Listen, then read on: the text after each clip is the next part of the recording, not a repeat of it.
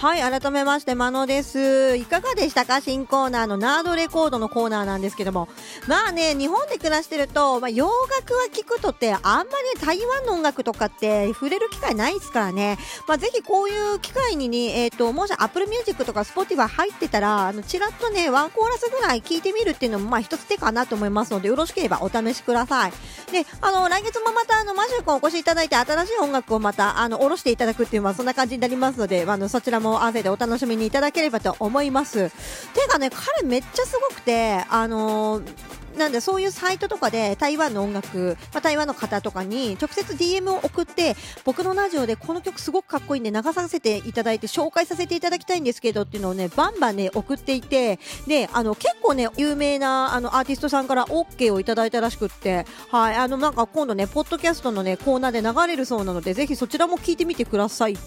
今回はあのゲストなしの通常回なんでね、通常回らしいことしますかねといったところで、あの皆さんねお便りボックス的な機能を使ってらっしゃいますか？私ねこれ あ, のあんまりね人のラジオに、ね、お便りを出したことがなくて、まあ、来年ねやってみたいことの一つではあるんですけど、あの基本ね業務連絡でしか使ってないっていう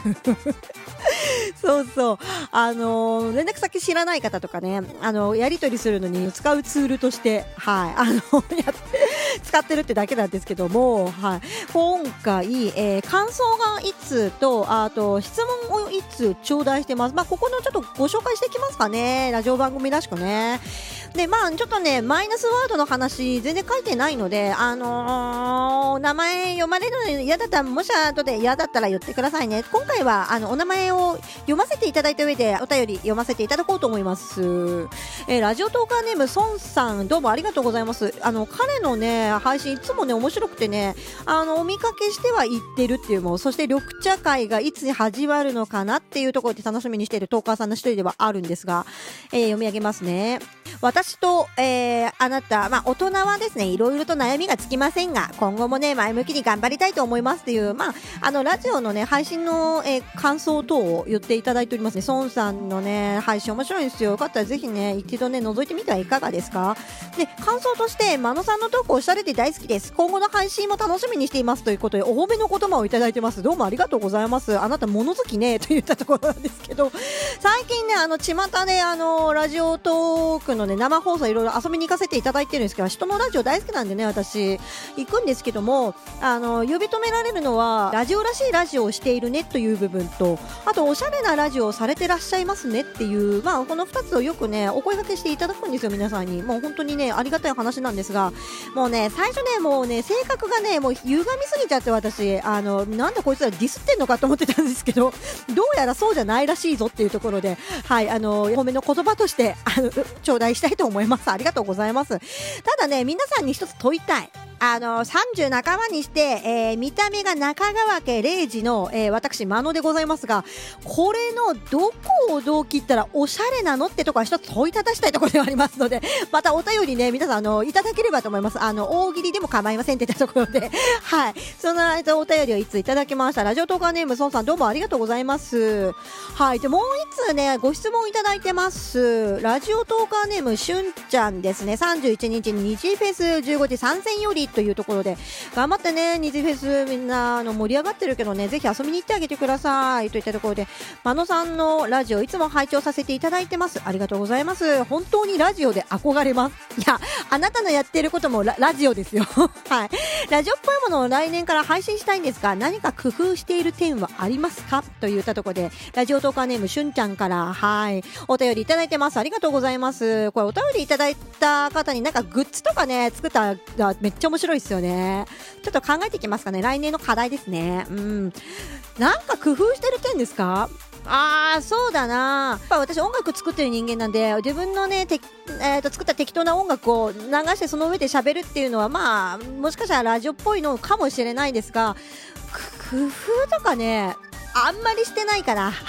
りしてないとか、ちょっとなんかもうこのか身のない回答はやめときましょう。そうだな、工夫していることか。まあ私は基本的にまああれよあれよとじゅうさんかいやっておりますが、到達したのが音楽の話だったっていう感じなので、音楽についてのフォーカスを当ててあの番組をお送りしている部分はやっぱり少なからずありますので、まあ、そういうところに多少のこだわりはあるのかなとは思ってるんですが、こんなものこだわりって恥ずかしいんですけどねなんでまあ最近いろいろね、今年そのラジオトーク始めてネタがなさすぎて、音楽のねいろいろ映画見たり本見たり、まあ、ランキングに着目したりとか、いろいろその音楽に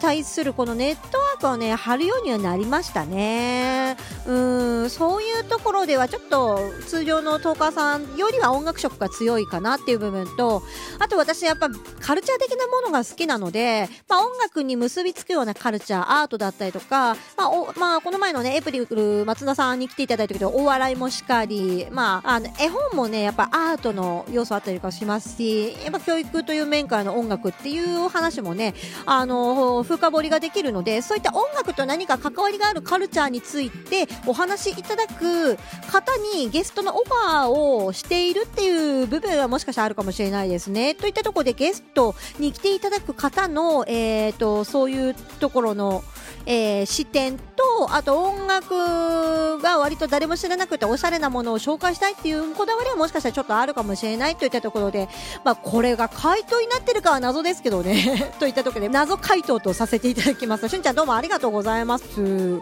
ね。お便りいただくんですね。こんなあのなんだ雑魚トーカーでもお便りをいただく時代ですよ。皆さん優しい時代ですね、全くといったところで、あ、ちなみになんですが、あのそんなね雑魚なトーカーマノがお送りしているグレーゾーンラジオなんですけども、今年はこの回にてラストになります。毎週金曜日収録、土曜日配信になるので、まあ、あの今年はもう金曜日が来ないんですよ皆さん、まあ、これとての土曜日ですけどねあの昨日は羽を伸ばしすぎました、もう本当に。といったところで次回なんですですけども、えー、なんとですねいちがつついたちが金曜日なんですよ。いやマジいちがつついたちからマジ収録するの私と思ってるんですけど、で、まあ、ふつかに配信っていったところね、まあ、変わらずやっていこうかなとは思っております。まあ、別にど、ね、別段出かける業じゃないんでねまあまた音楽の話をね来年もつらつらとしていこうかなと思っておりますので、一つよろしくお願いいたします。最近ね反応もねいただいているのですごくねもうねありがたい限りでございますよ。皆さんありがとうございますね。こんな雑魚トーカーに付き合っていただいてと言ったところで、あとそうだな、まあ締めとしてな、今年どんな年だったかとか話します？興味あります？私は別にそんな興味ないですけどまあ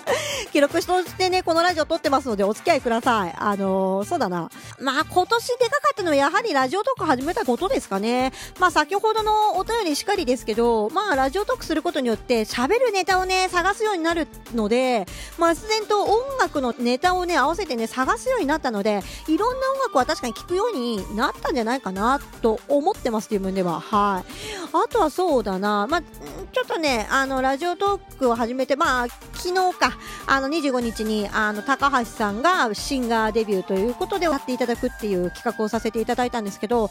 そう、そういうことによって音楽活動が少しずつあの自分の中で、まあ、リハビリ程度ではありますが、まあ、お休みしていた音楽活動を少しずつ、まあ、復帰復帰ってほどでもないですけど、まあ、していけているということをねあの考えると、ラジオトークは私の中で今年、まあ、一大事件だったのではないかなと思っております。まあ、ちなみにね、あのー、だいにだんも